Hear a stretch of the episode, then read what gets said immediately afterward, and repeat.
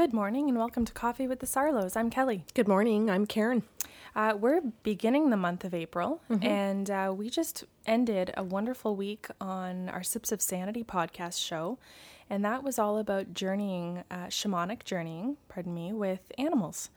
And we covered a couple different animals each day and talked about the different lessons that we've learned from them.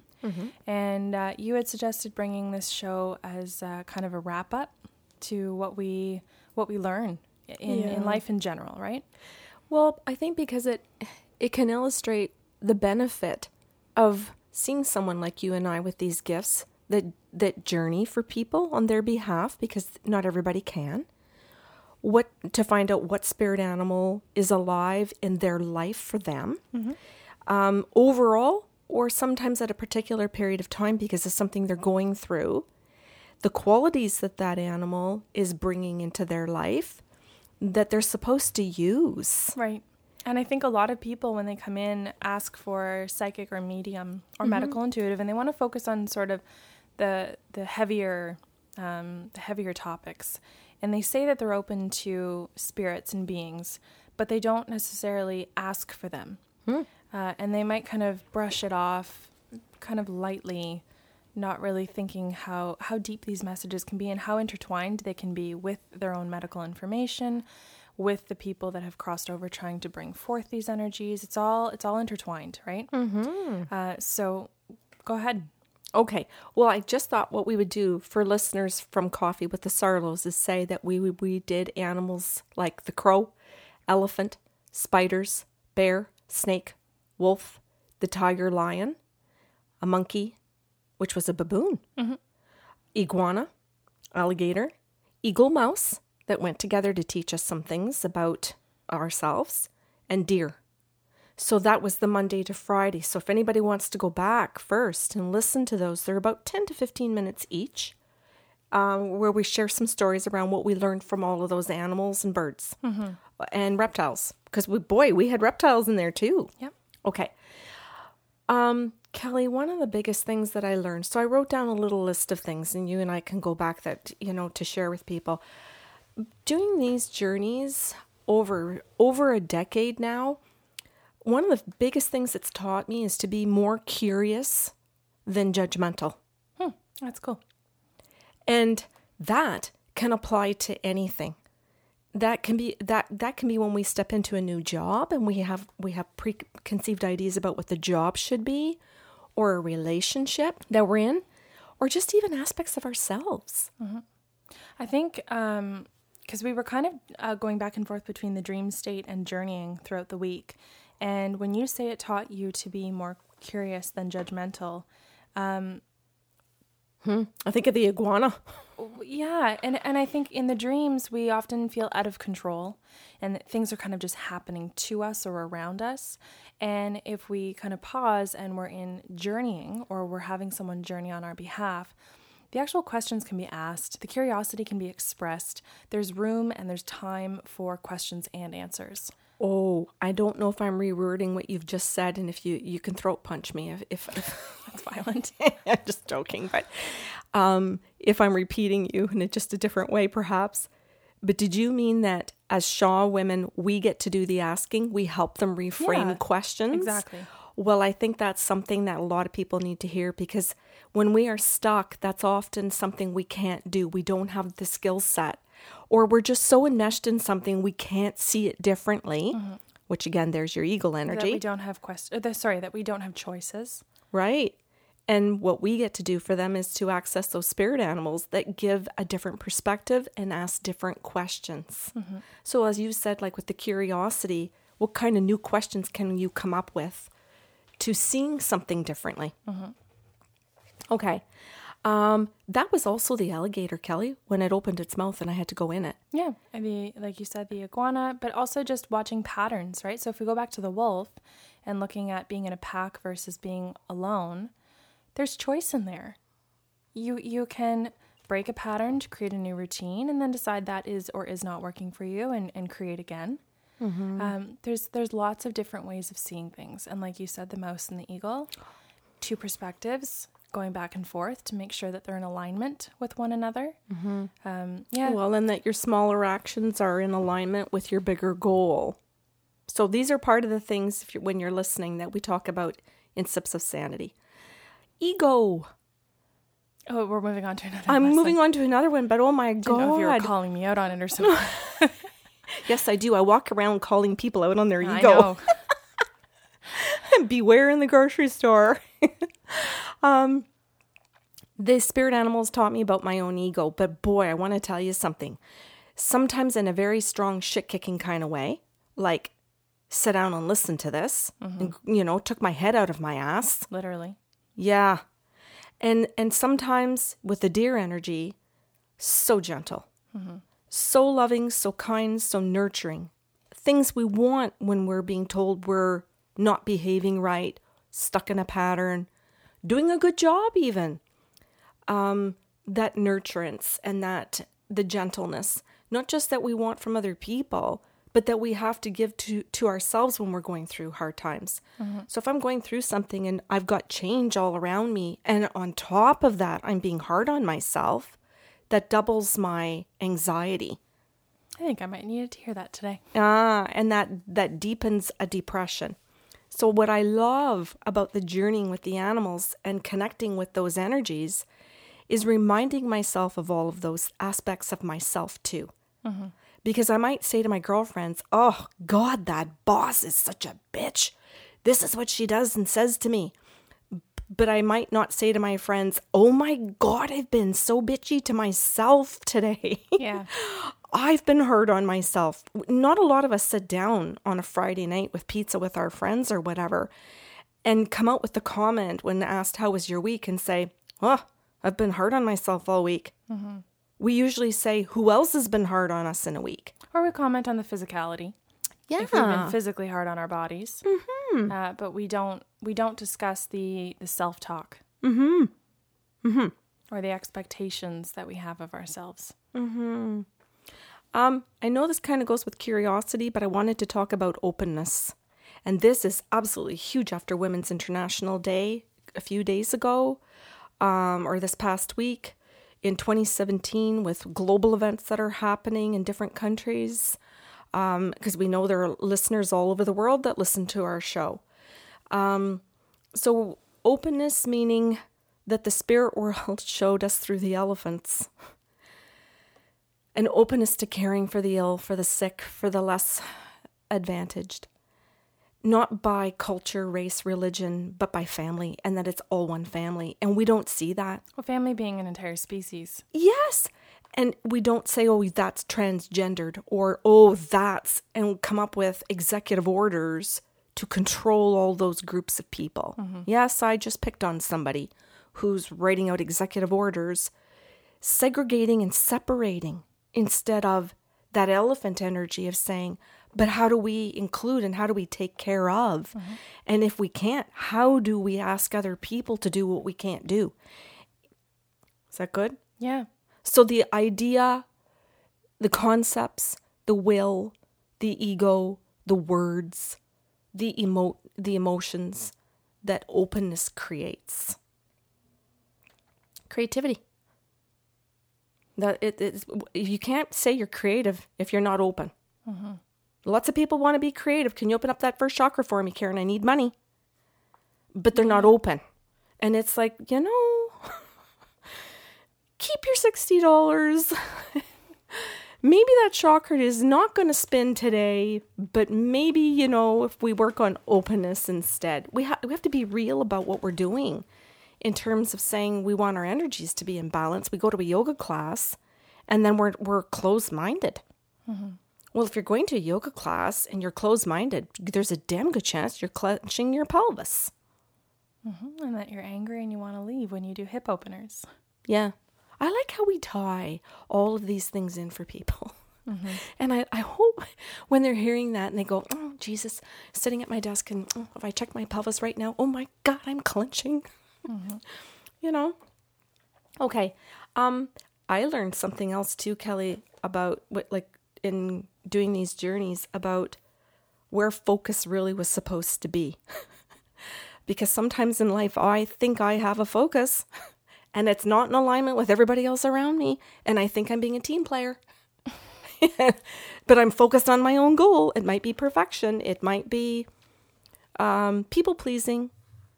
Either there, or I might bully my way through something thinking I'm in alignment with everybody. But if I haven't been communicating like Spider, if I don't check in, I could be really off rowing my own boat. in a circle. Yes. And have no clue because I'm not communicating with other people that everybody else has gone off in a different direction. Mm-hmm. And that might ser- ser- serve me well without realizing it, or it might not. It just might be why I feel isolated or sad and not understand and make them all wrong mm-hmm. instead of just understanding, oh, I needed to row my own boat for a while. Okay. I think that would be the difference between the ego and the wolf. Oh, yeah. Oh, you just wanted to leave it at that? They have to go listen to the show? Hell yeah. Okay. Okay, good. Um, I'm not doing people's work for them. I do enough of that. Yeah. Okay. Um, another thing that I wanted to bring up in this was, um, and I meant we we both mentioned how the animals guide us, how they tell us when they appear that it's time for certain action or certain things. So if I remem- remember Bear and what you know when Bear showed up, what was it supposed to say to Karen? Mm-hmm.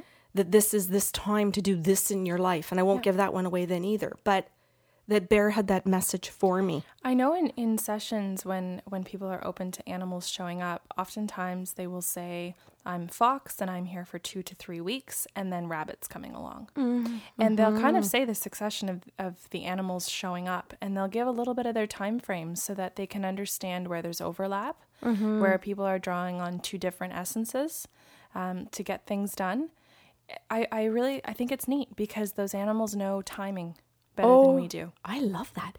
And we didn't do this animal, but just as you said that, Kelly, I saw raccoon. Mm-hmm. And I remember seeing raccoon in a treatment with a person, and it had to do with the fact that they kept wearing masks. And we think about raccoon, we can think about how they have that little mask around the eyes, and that the person was, I would say, like a chameleon, where they changed their identity to match the environment they were around so that they weren't singled out or had to be in conflict or to confront or to be different. Mm-hmm. So raccoon or chameleon where they just they constantly changed so that they could just be accepted by the people around them. They couldn't cope with conflict because they didn't have the tools. When you have the tools, when you read or research them or find them, then you don't fear that anymore. I'd like to point out that when you actually researched these animals under credible authors like oh, Steven Farmer, yeah, yeah, um, you're I, we don't want you to just hear that raccoon is about wearing a mask and you're being accused they were they'll actually break it down in the paragraphs to say now is the time to take off your masks. Now is the time to implement this tool. So raccoon itself does not have a negative energy. There's right. no bad animal. It's that they're there for a time to illustrate a behavior that either needs to change or persist.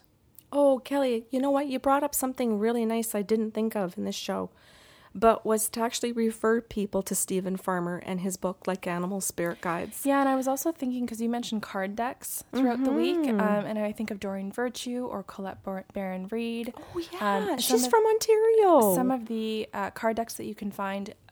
It, I mean, it is categorized in bookstores under New Age, mm-hmm. uh, where you can find those card decks, but th- they're wonderful.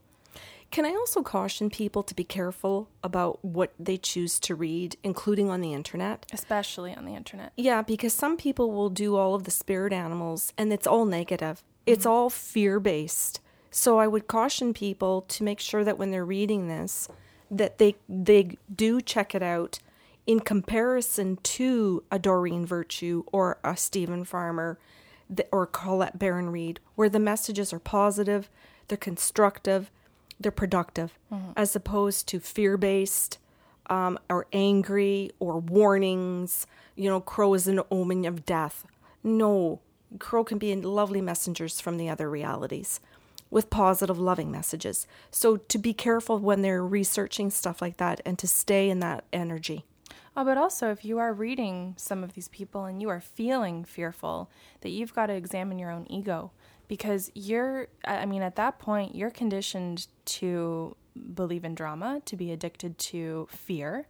Um, and that, that's a go to emotion Mm-hmm. where your brain doesn't think for itself, it just goes into what's the worst case scenario. Mm, we have a lot of that right now in society. So m- maybe this is also some a, a tool for people to, and and that this is another reason why using the animal world and the spirit guides and the spirit animals are so important and can be such a beautiful and loving and uplifting experience and grounding. So some people when they connect with their spirit animals feel more grounded. Yeah. Okay. Um, I think one of the other things I had, and then we'll wrap it up in a, in a few minutes. This is going to be a shorter podcast Yeah. today. Okay. Um, is that they taught me to learn in a different way. Each animal brought me different uh, uh, abilities or gifts that I didn't know I had. And if anybody is listening to this and is on their own intuitive path, maybe they're shaman too, or they're intuitive in some way and they are interested. Remember, we said in one of the podcasts, don't journey without an experienced Shaw man, Shaw woman with you um, to bring you into the lower world, middle world, and upper world, and to do it properly and to bring you back into your body properly. That we both recommend that that's done with a guide, Yeah. a human one, but also that in the spirit world, those guides um, can really kick our butt, but they uh, they can teach us to learn in different ways, and there are different tools than we get here in a regular Catholic, Protestant, or Waldorf or other educational system based on religion or non-religions or whatever universities it's it's a different learning but it still can be part part of our learning experience and growth hmm I think it has to do with the kinds of values that you're um, basing everything off of.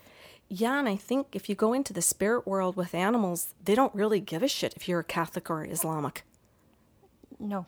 they they're not asking you what your card reads Identification, please. Y- yeah Passport, citizenship. yes catholics Yeah. over to your left islamics to your right I think some religions want to believe that, but Yeah, but it doesn't happen that way. So anybody that's actually doing a journey properly, we doesn't experience those things, those biases or I don't know, prejudices, I don't know what all the words mm-hmm. are, judgments. yeah.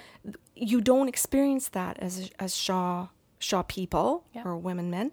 You don't experience the same things and that changes who you are when you have an experience that doesn't bring in those boundaries. Well, no, because then you can incorporate everything we've just talked about about openness and curiosity, creativity, everything that we we say we desire, but maybe too afraid to actually pursue. Yeah, and it gives it to you privately. It, it, it gives it to you privately because it's within.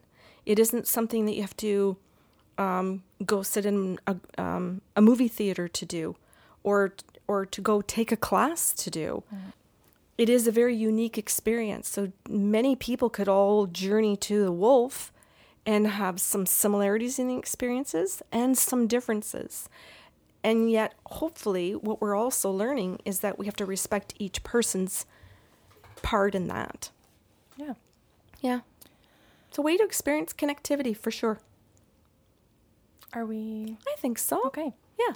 Um, thank you. I'm going to stay for the whole week.